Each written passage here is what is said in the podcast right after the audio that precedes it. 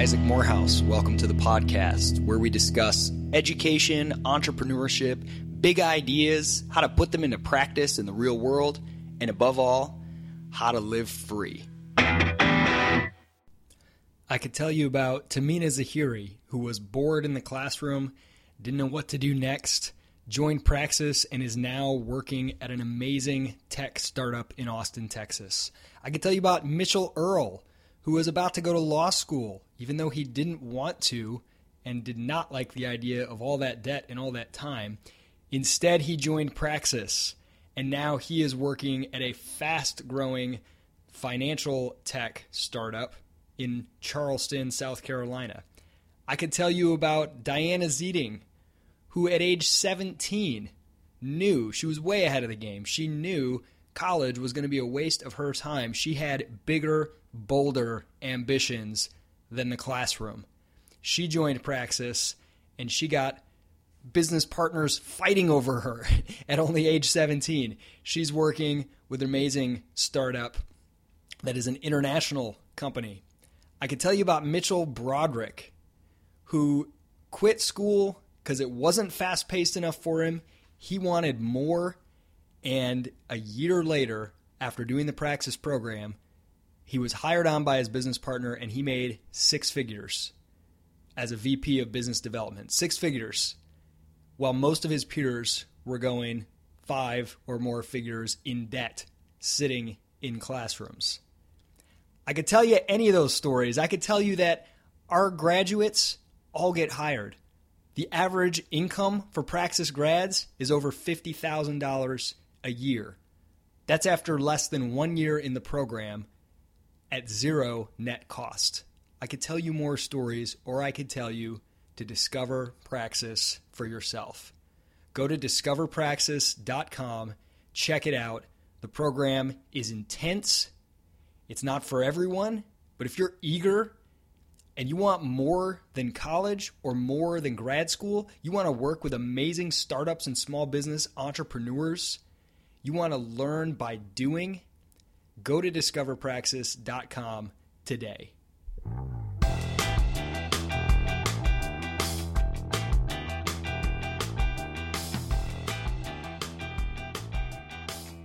Today, I am joined by Connor Boyack, and we're going to talk about a lot of things, primarily his new book, Passion Driven Education. So, Connor, uh, welcome to the podcast. Thanks for having me on, Isaac.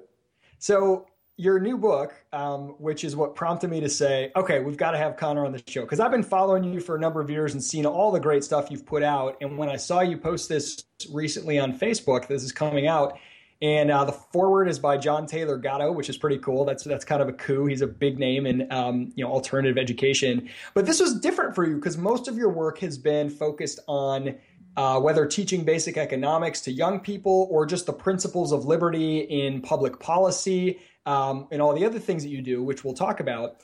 What made you sort of take a, a bit of a turn and write this book about education?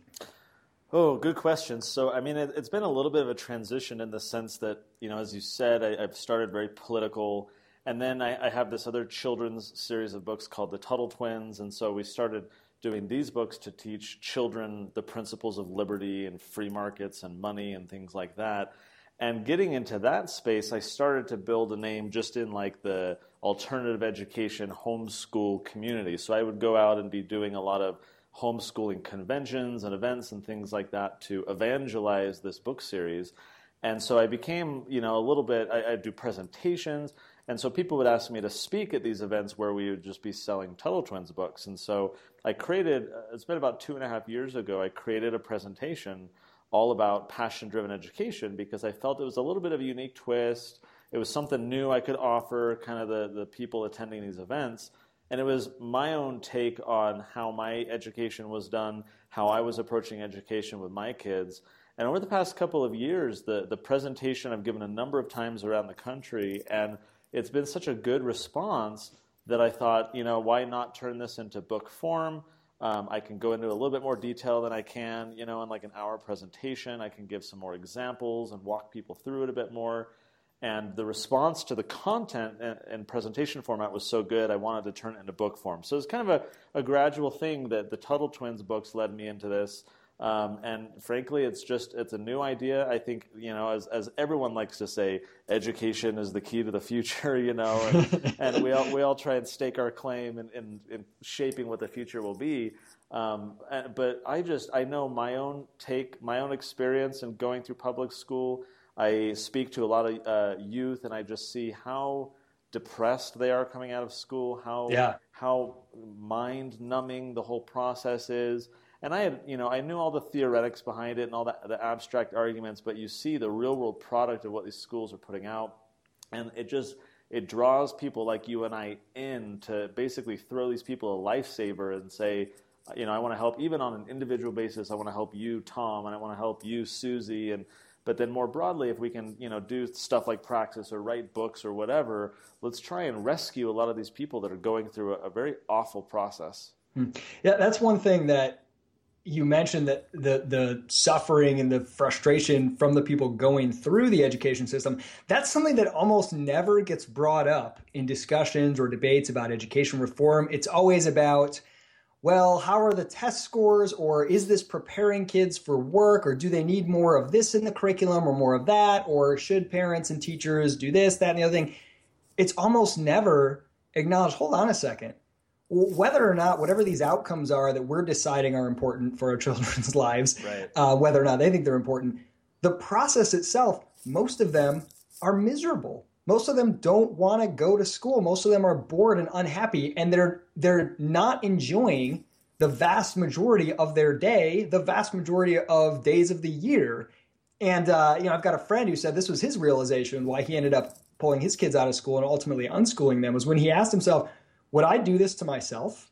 Or if I saw a friend who worked in a job that they hated every day and wanted to quit, would I keep saying stay there? No, that's like it's mean. So I, I think kind of that empathy coming in and just saying, well, wait a minute, do kids have to hate learning? Is learning inherently something that humans hate? Right. Um, I think that's a really important starting point. And yet we all know that it's not. Like all of us know that any child is naturally curious. They absorb information. They're trying to figure out how the world around them works and yet the school system places them in, in like this fake world that treats them totally arbitrarily and differently and, and pushes them through that for a decade and a half and then kicks them out into the real world where they don't have sufficient experience and practical knowledge to cope. Um, and I, I, think what you just said um, in your comments a moment ago, I think the reason why, I should say a reason why, is because these education reformers and central planners always deal in the aggregate. It's, it's all that they can do, right? And mm-hmm. so if they can deal with children collectively, then it becomes a matter of tweaking here, changing this outcome here, funneling people there with this new process. They're looking at this from a very utilitarian standpoint of trying to, uh, supposedly at least, do the most good for the most number of children. It's, it's just a collectivist, aggregate treatment of education. Whereas you and I know all education is individual.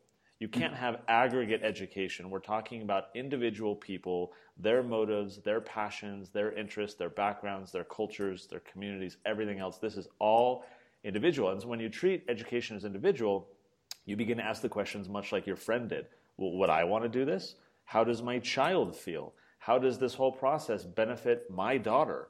Um, and when you begin to ask those, those very enlightening questions, the answers quickly come, and you realize that this system is built for the many, it's not built for the one.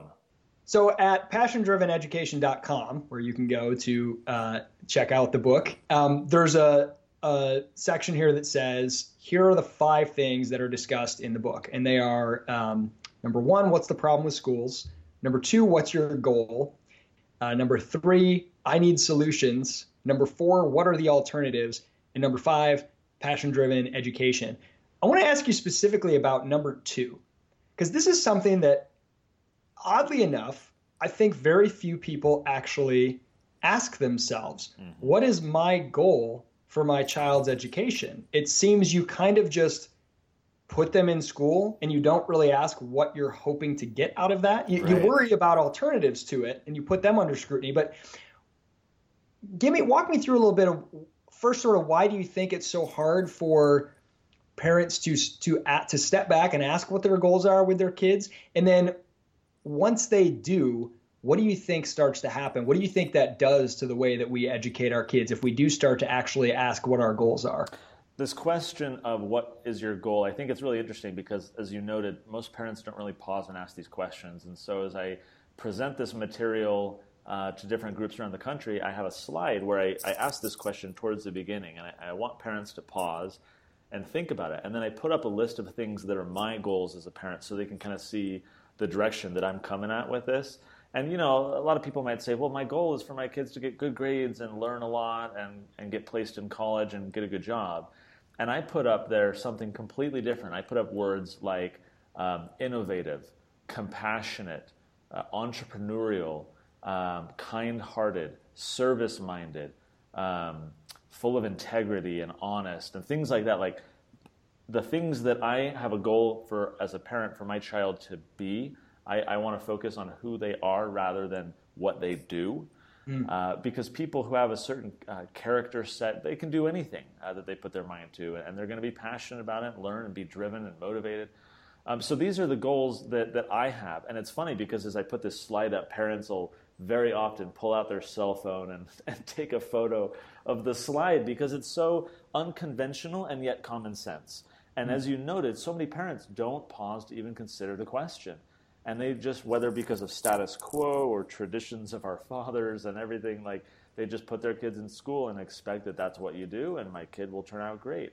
But we can't know um, where we're going to end up without knowing in what direction we're heading. You know, and, and tests don't measure these things. They're not going to measure the entrepreneurial qualities of a child.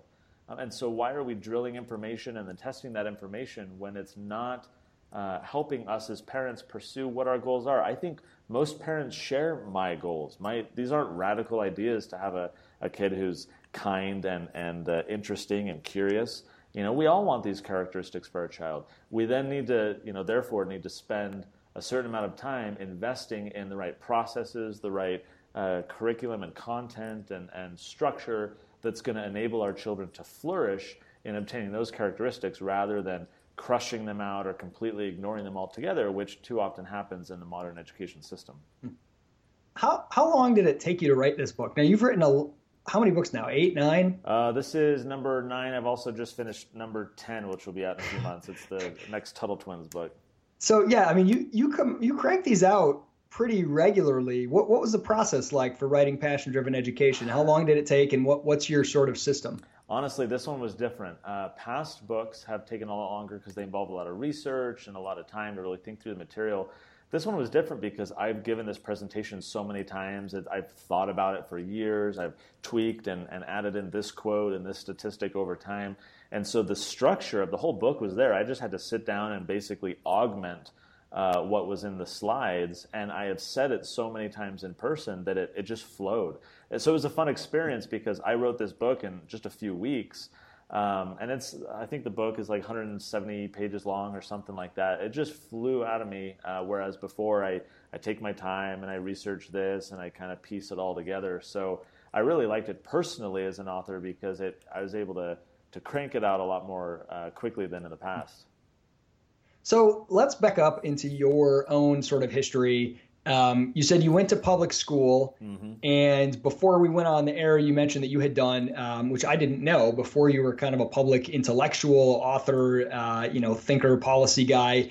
You were in the web development world, uh, in sort of the tech world walk me through a little bit maybe from um, you know your early education and, and early career and just give me a little of that story. Yeah i mean it's it's rel- it's it's the reason why i wrote passion driven ed- education. It's the reason why i started thinking about this uh, to begin with. And it's how i introduced the book. Uh, for those who pick up a copy you're, you're going to get a little bit more insight into how this ended up in my life because it, it gives people a, a snapshot as to how this would work and why it's important for their children's lives. So I, I was like any normal kid. I went to public school, uh, didn't really like it. I was forced to learn all sorts of stuff I didn't care about. And there were a few subjects that I always uh, was very disinterested in and, and, did poorly in. One was history or social studies, um, another was English, and another was economics, which was more later in life, you know, in college primarily when they uh, put me through those classes. But I didn't like this stuff at all.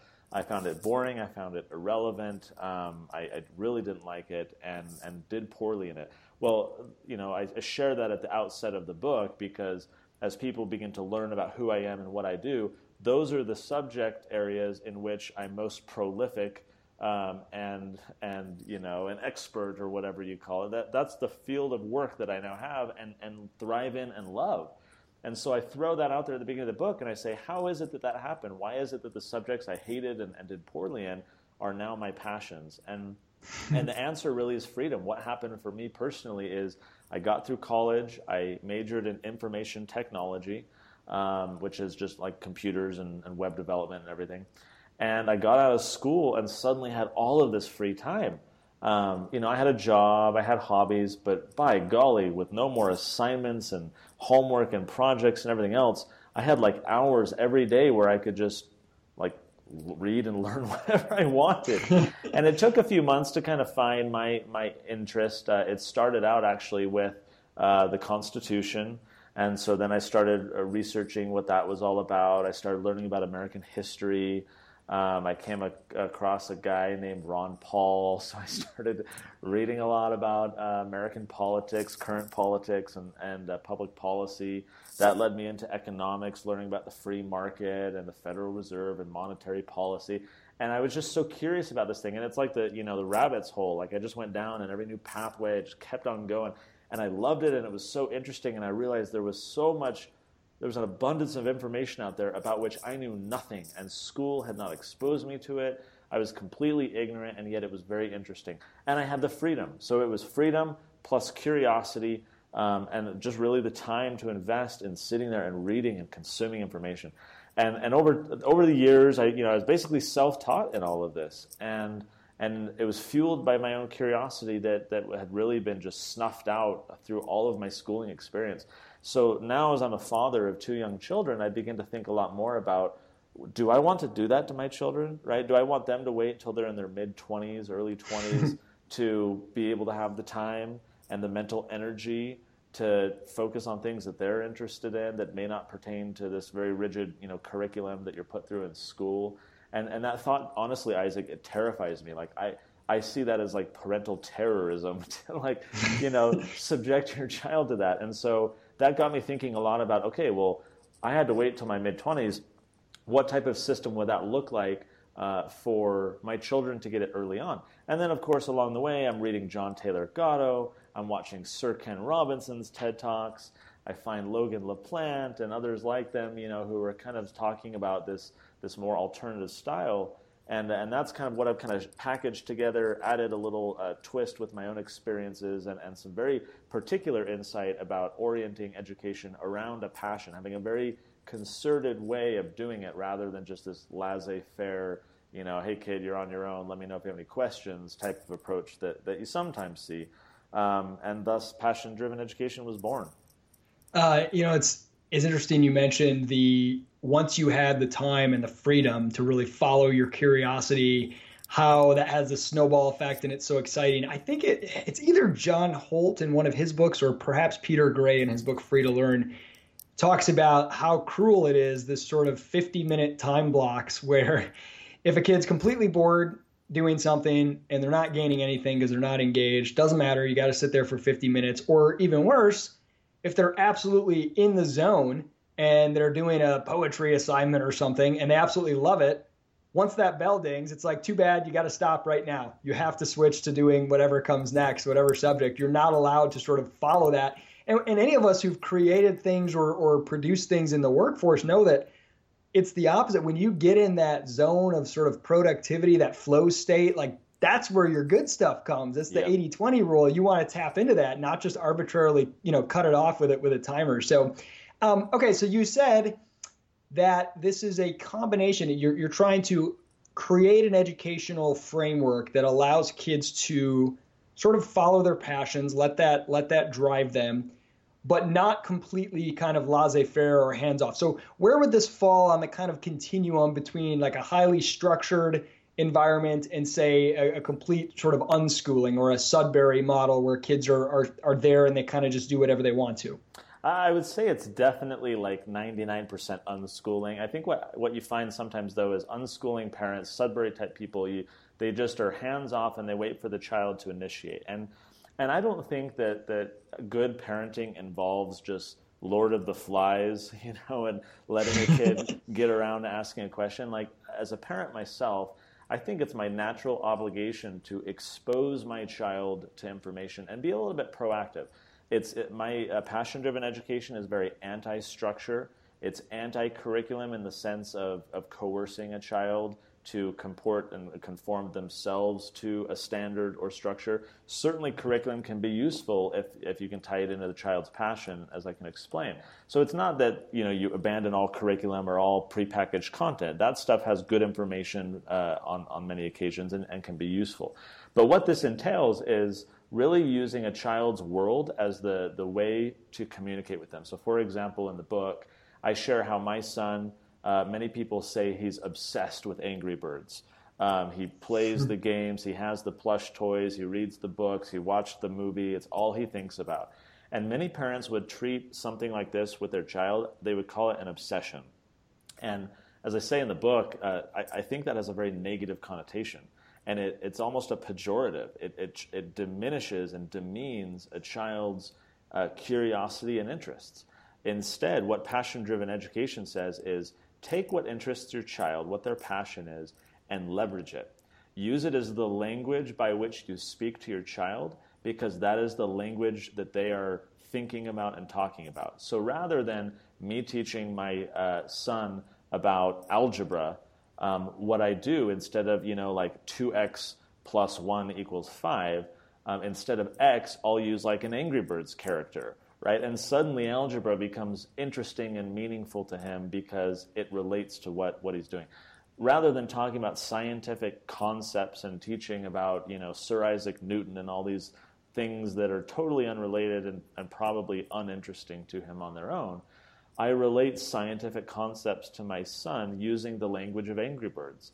And so when we fling a bird off of the slingshot and it hits the, the structure and that comes collapsing down and crushing the pigs, we can talk about science. That's, that's physics. We can talk about gravity and force and momentum and, and acceleration and everything. And, and I can relate all that to him in a language he understands because it's helping him make sense of a world he's already interested in.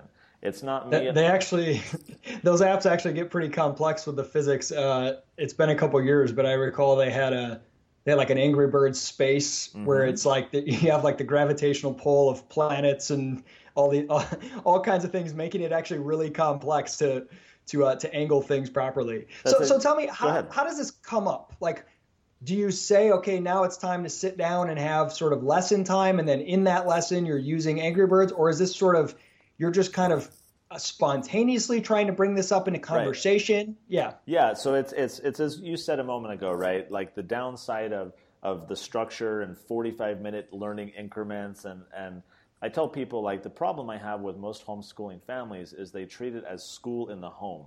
You yeah. know, as if like a geographic change somehow solves all the problems inherent in schooling. So no, this idea, the, the whole idea behind passion-driven education is very much like it's a little bit more proactive unschooling.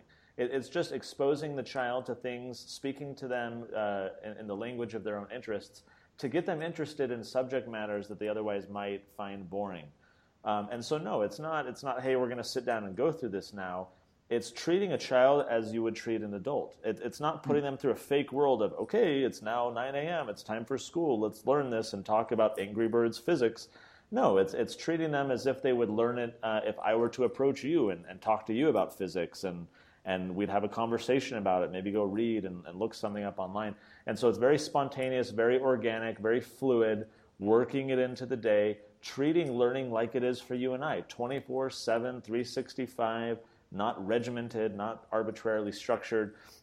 So it's really trying to expose children uh, to information in a way that, that tie, matches and is tied to their interests, but treats them um, and educates them, exposes them to information as would happen when they're 12 or 18 or 32 or, or 67, rather than subjecting them to this weird creation of man um, that is totally unique in all of human history, that, as we see, is putting out very subpar results. Um, yeah. And so, again, it's, it's mostly unschooling, right? That you abandon all of this structure, you let the child do what they want. It just adds a little bit of a twist so that we're, we're in the early years, I, I, I kind of didn't explain this part, right? In your earlier years, I see passion driven education. It's the language through which you talk to children about all sorts of other subjects. So you're talking to them, teaching them about English, teaching them about history, about business, about mechanics, or whatever, tying it always back to the interest so that you captivate the child's curiosity and carry that through to all of these other subjects um, so that they're exposed to a lot of information because a young child doesn't know what they're going to want to do later in life. They don't know what they're going to specialize in. But later, as you especially get into the teenage years and certainly the young adult years, by that point, uh, the person, the child, has probably developed some very serious passions um, that they are definitely going to specialize in, that they want to focus on.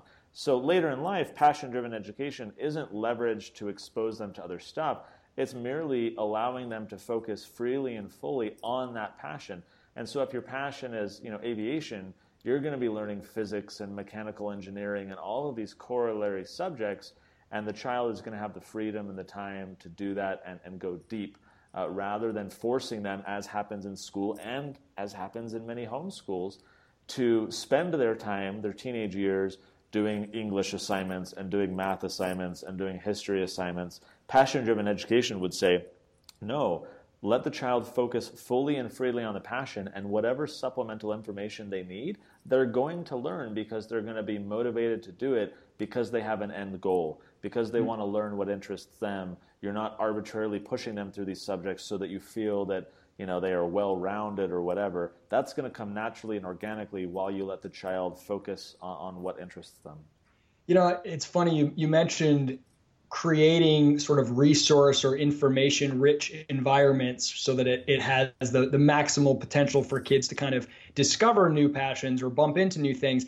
And it, it's so interesting that school is the predominant way that we think about educating people, which really, when you think about school, it's a intentionally limited uh, like resource. The, the the information and exposure is intentionally limited. It's actually a smaller amount of resources and information than you would have if you were just out and about in the world. And you'll see things like oh make sure your kids don't miss too many days of class or they won't graduate. I don't care if you're you know working your job or on vacation with your parents or whatever. And i'm thinking all of these things taking a trip with your parents working in a in a restaurant these are all much more resource rich and information rich environments than this cinder block classroom where you've got you know one person telling you about one subject.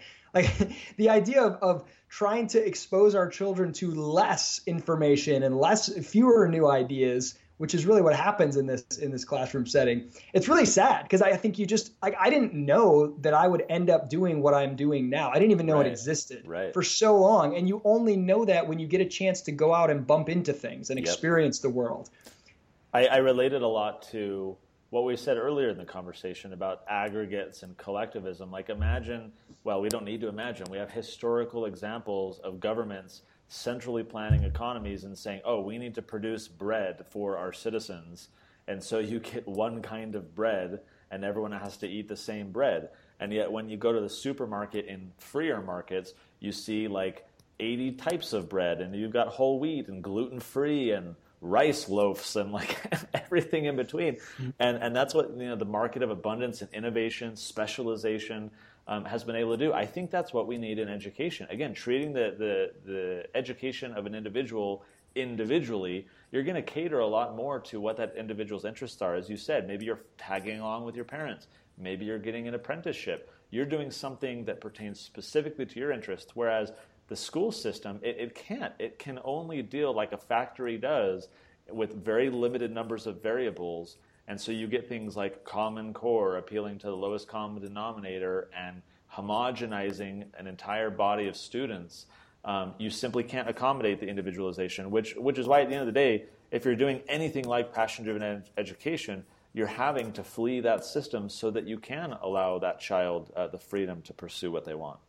You know, I wonder if, as you described the way, you know, the example with your son and kind of talking through some of those things, connecting to his passions, I wonder if maybe one of the differences between uh, less valuable and more valuable versions of sort of unschooling are how much the parent is willing to learn. I've noticed with my own hmm. son, if he's really interested in something, and I just say, good for you, you're free to pursue that interest in Minecraft and sort of give him the freedom, he'll do it and he'll gain from it.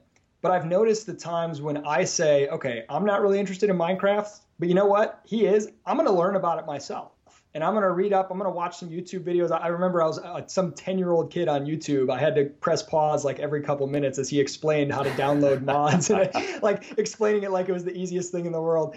But when when I showed that I was willing to go out and learn about it and then say, "Hey, I learned how to do this. Do you want me to let's try to do this on Minecraft?"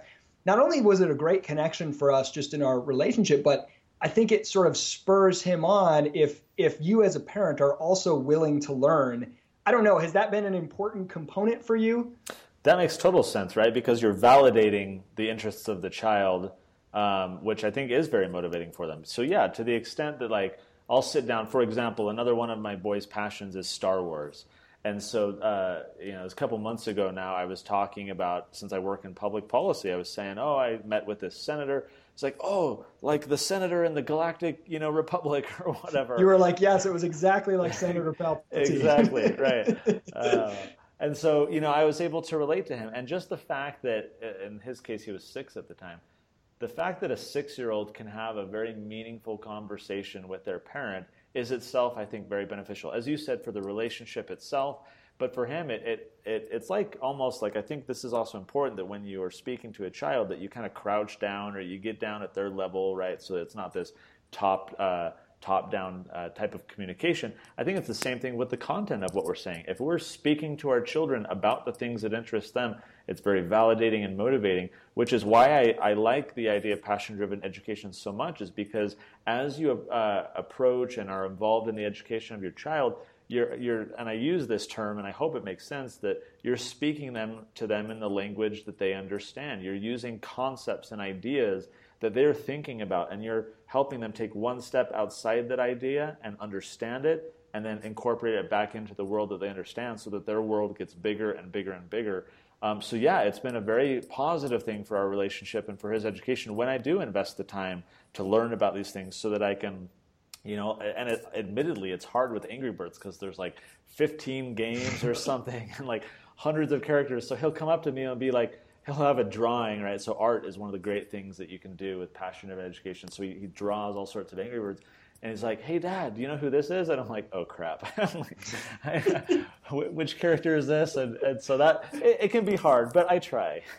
yeah, yeah. So let's backing up before passion-driven education how did you go from working in the world of web development? What what was the transition into? Um, I don't know what came first. Was it Libertas Institute? Uh, or some of the books you started to write? Because now I don't know how you would describe yourself. I'd probably describe you as, as a, a public intellectual. Um, what was that transition like? Was that was there something that made you say, okay, not only do I love these ideas, but I actually want to make this my career? And what was that process like? Um, I'll actually plug uh, Derek from Praxis, who came out here to Utah a couple weeks ago and, and was talking to a group we had gathered to learn about Praxis. And somebody asked, you know, hey, what can I do as I'm trying to get in my profession? And one of uh, his recommendations was to basically uh, develop content. Uh, blog about it, write about it, uh, develop kind of a niche uh, in your industry, talk about what interests you. And, and that's how it was for me as I started learning about the Constitution and history and monetary policy, I would just blog about it. And this was like 2005 and 6 when blogging really first took off. And so, you know, it's new and exciting. And, and so I kind of gathered a, a following, a readership. And in my case, what happened was that terrified me because my writing sucked hard. like it was uh, those archives are still there. If anyone wants to go, right, connorboyack.com and go have a This laugh. is actually this is actually a great exercise. Speaking of Derek, this is something that he loves to do. A great exercise if you're scared of launching a website or you think it has to be perfect or scared of blogging. Go to the the I think there's like a Wayback Machine you can go to and look at old websites, like the the original Tim Ferriss website or the first blogs of like Ramit Sethi or whatever. They're the the writing's not good, the design is terrible, so everybody's first stuff sucks, and totally. it's a good uh, good reminder to, to not to take was, it. That's how it was for me, and and I, I share this in the book. I'm like, okay, crap. People are reading my stuff. They want to learn what I'm learning. I need to write better. No, I didn't go crack open my old, you know, his, my old English textbook from school and learn like the semantic structure of persuasive writing, you know, and go through ex- some formulaic exercise. No, I started like, okay, I got to read some books that are really good uh, at, at persuasive writing, and I would observe and then imitate and kind of follow their patterns and make that style my own. It wasn't this semantic exercise. It was a very fluid, organic experience that I kind of all through osmosis just kind of absorb these abilities. And and uh, now they're just kind of internal and, and uh, natural. And so i improved in blogging. Um, i decided to write my first book you know that helped me to kind of network and develop a brand and a name that led to some political affiliations organizations i worked with um, and that then ultimately led to the Libertas Institute, which, among other things, you know, we do a lot of uh, public policy. I, w- I was pronouncing it wrong, huh? No, you're fine. And uh, actually, a lot of people don't know um, Libertas is the name of the Statue of Liberty. So it's the Roman goddess of liberty. Her name is is Libertas. and uh, I did not know that. Yeah, so so that's that's where we got our name, and, and among other things, my job allows me to have time to research and write. And so that's why I'm probably a little bit more prolific than many. That how fast I can crank out books is because that's part of my full time job is you know educating the public, putting a lot of this material out there um, here in Utah where we're based, but you know more broadly things like the Tuttle Twins books that's helping young children learn about liberty. We're trying to find projects and ideas that can expose a lot of people, and so it's just kind of this organic thing after, after time. But you and Derek are exactly right. Like so many people look at people like me or you, people who have kind of made something of themselves and they're further down the path and be like, oh crap, I, I can't do that. Well, that's fine. Neither could we, right? You have to understand that we're all making it up as we go along. And, and I, you know, when I speak to youth groups, I say the same thing. And this is very important, I, I think, especially for, for teenagers. I say, guys, you're very intimidated by your elders. You see all these successful people. You wonder what's going to become of your life. The greatest secret of adulthood is that we have no clue what we're doing right? Like i'm a web developer who's now running a very successful public policy think tank. I never went to school for this. I never had any training. You know i'm making it up as i go along. I'm making a lot of mistakes. I'm having some successes. Same thing with you in Praxis i'm sure you can attest to plenty of failures and, and learning you know on the fly and, and so it's very empowering for youth to realize, like, oh, yeah, okay, I can just go one step at a time and, and feel validated that way. It's, it's a very uh, freeing thing for them to realize that none of us have a clue what we're doing. So, what was your, what was your first book? Was that the Tuttle Twins or was that something else? My first book was one called Latter day Liberty. So, being in Utah, some of your listeners may have guessed I'm Mormon and this was in 2000. Which is why you're so nice. Every Mormon I meet is really nice. oh, I can I can uh, introduce you to some not so nice ones. Okay, I might have to have you do that so that I can Re- not have this overly right, rosy view. Your expectation. No, so I um, this was 2011. Mitt Romney was running for president, and the whole conversation was you know Mormonism and politics. It was a really big fuss, um, as it was in the cycle before it. And so I wrote a book um, to try and advocate for why Mormons should be libertarian. I'm a very libertarian person. I believe that our faith, our theology supports a very kind of laissez faire um, type of approach. And so that my book was an attempt to advocate for that. It was I kind of rode the coattails of, of a lot of the news coverage for Mormonism and politics, so I got some good coverage for the book. And so my first couple of books actually were for more of the Mormon audience, and then everything since then has just been general market, like the Tuttle Twins, just appealing to the masses rather than that niche group. What what um, what made you say, you know what I need to do? I need to write a children's book because that's a that's a different art form. Oh. How did that how did that happen, and was it hard? It's uh, I'll answer that part first, whether it was hard you know, I, I, write these books that a lot of time and research go into them. I try and have them be very informational and persuasive and, and engaging and fun to read. And that takes a lot of time. But the children's books are a weird dynamic where, you know, they're very short. Uh, they're like 60 pages long and illustrated. And, but the hard, there's two hard things about that. Number one is um, simplifying very complex ideas down to the level of a you know five to ten year old so each of each of our books in the series, I should mention, is based on an original book. So like The Law by Frederick Bastiat, we've taken down to a children's level. I Pencil by Leonard Read, We've taken down to a children's level. So these are very you know complex ideas, or they can be. And you have You've to got one on, on monetary policy, right? Yeah, Creature from Jekyll Island, all about the Fed and inflation. So that part's hard. Is like how do you how do you distill this down so that a six year old understands it? And then the hard thing about that is once you've kind of distilled down the ideas in a simple way, you have to wrap it in a fun story so it's going to be engaging for kids to even read. So so in its own way, it is pretty hard. The reason why I started as a personal one about three years ago, I was on Amazon just trying to find books for my kids. Uh, that teach them about you know free market ideas or property rights and just saying hey what's out there i'd love to have these conversations with my kids and I would love a book that would kind of facilitate that conversation again, so I could kind of speak to them in a, language that they would understand. And literally, like this isn't an embellishment. There was nothing. Yeah. And um, I yeah, because I've looked several times over the years too, and, and that's why the Tuttle twins stuck out to me so much because there just isn't anything. There, there's nothing, and so I spent a week like bummed, like oh, I really wish there would have been something. I'm like, hey, you idiot, you're a free market guy. Come on, go, you know, fill that void.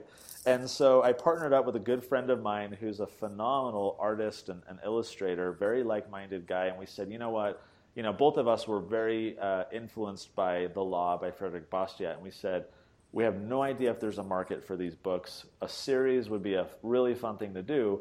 Let's just put a book out there and see what happens. And even if it's a flop, you know, we both want that book to exist for our own children, if nobody else. So we hmm. did the book. Uh, we put it out there as just a market experiment, and a couple things happened. One is the book just exploded in popularity. It, it, it, it was awesome. I mean, beyond our wild, wildest expectations. So we said, okay, this is great. Let's continue with this series. There's clearly a market here. The thing that we didn't anticipate was the second uh, thing that we observed, and that is even though we designed these books for children, aged like five to ten, um, and we're definitely hitting that target market and we're reaching that audience very well. There's a completely different secondary market that's opened up, and that is the parent.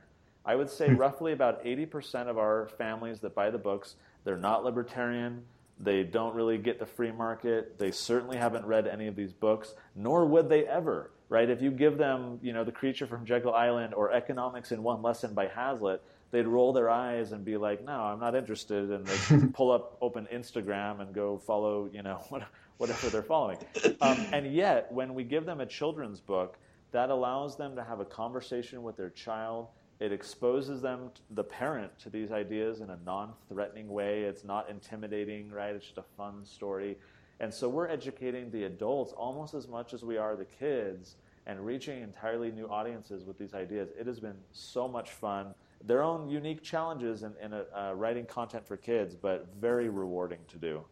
Hmm. So you mentioned that you have already written your tenth book. Um, can you tell us a little bit about that project, or is it still uh, super secret? You know, I, I, announced it on Tom Woods' podcast, and so your listeners are the, the number two uh, audience to get the secret. All right, we'll we, take it. We haven't publicly announced it yet, so we're going to be, uh, as I said, every book is based on a different uh, uh, original text we're going to be basing book number five in our series on um, The Road to Serfdom by F.A. Hayek. Talks a lot about central planning, um, markets, cooperation, and everything. And what we're going to do is uh, our book is going to be called The Tuttle Twins and the Road to Surfdom. But serfdom, rather than being spelled with an E, is going to be spelled with a U, surfdom, and that's going to be the name of a beach and they're going to have to literally figure out how to get a road out to this beach called surfdom. And the city folks want to use eminent domain and steal people's property and centrally plan this road. And, uh, and conversely, the Tuttle Twins and their allies are going to figure out a more market oriented way of building a road, right? We as libertarians or whatever are often joking about who will build the roads. It's like the ultimate argument. We're going to address that. It's going to be a, a ton of fun. But then the kids are going to learn about central planning versus market oriented response and planning and um, really excited. So Elijah's working on the illustrations now, and that book will probably be out in November.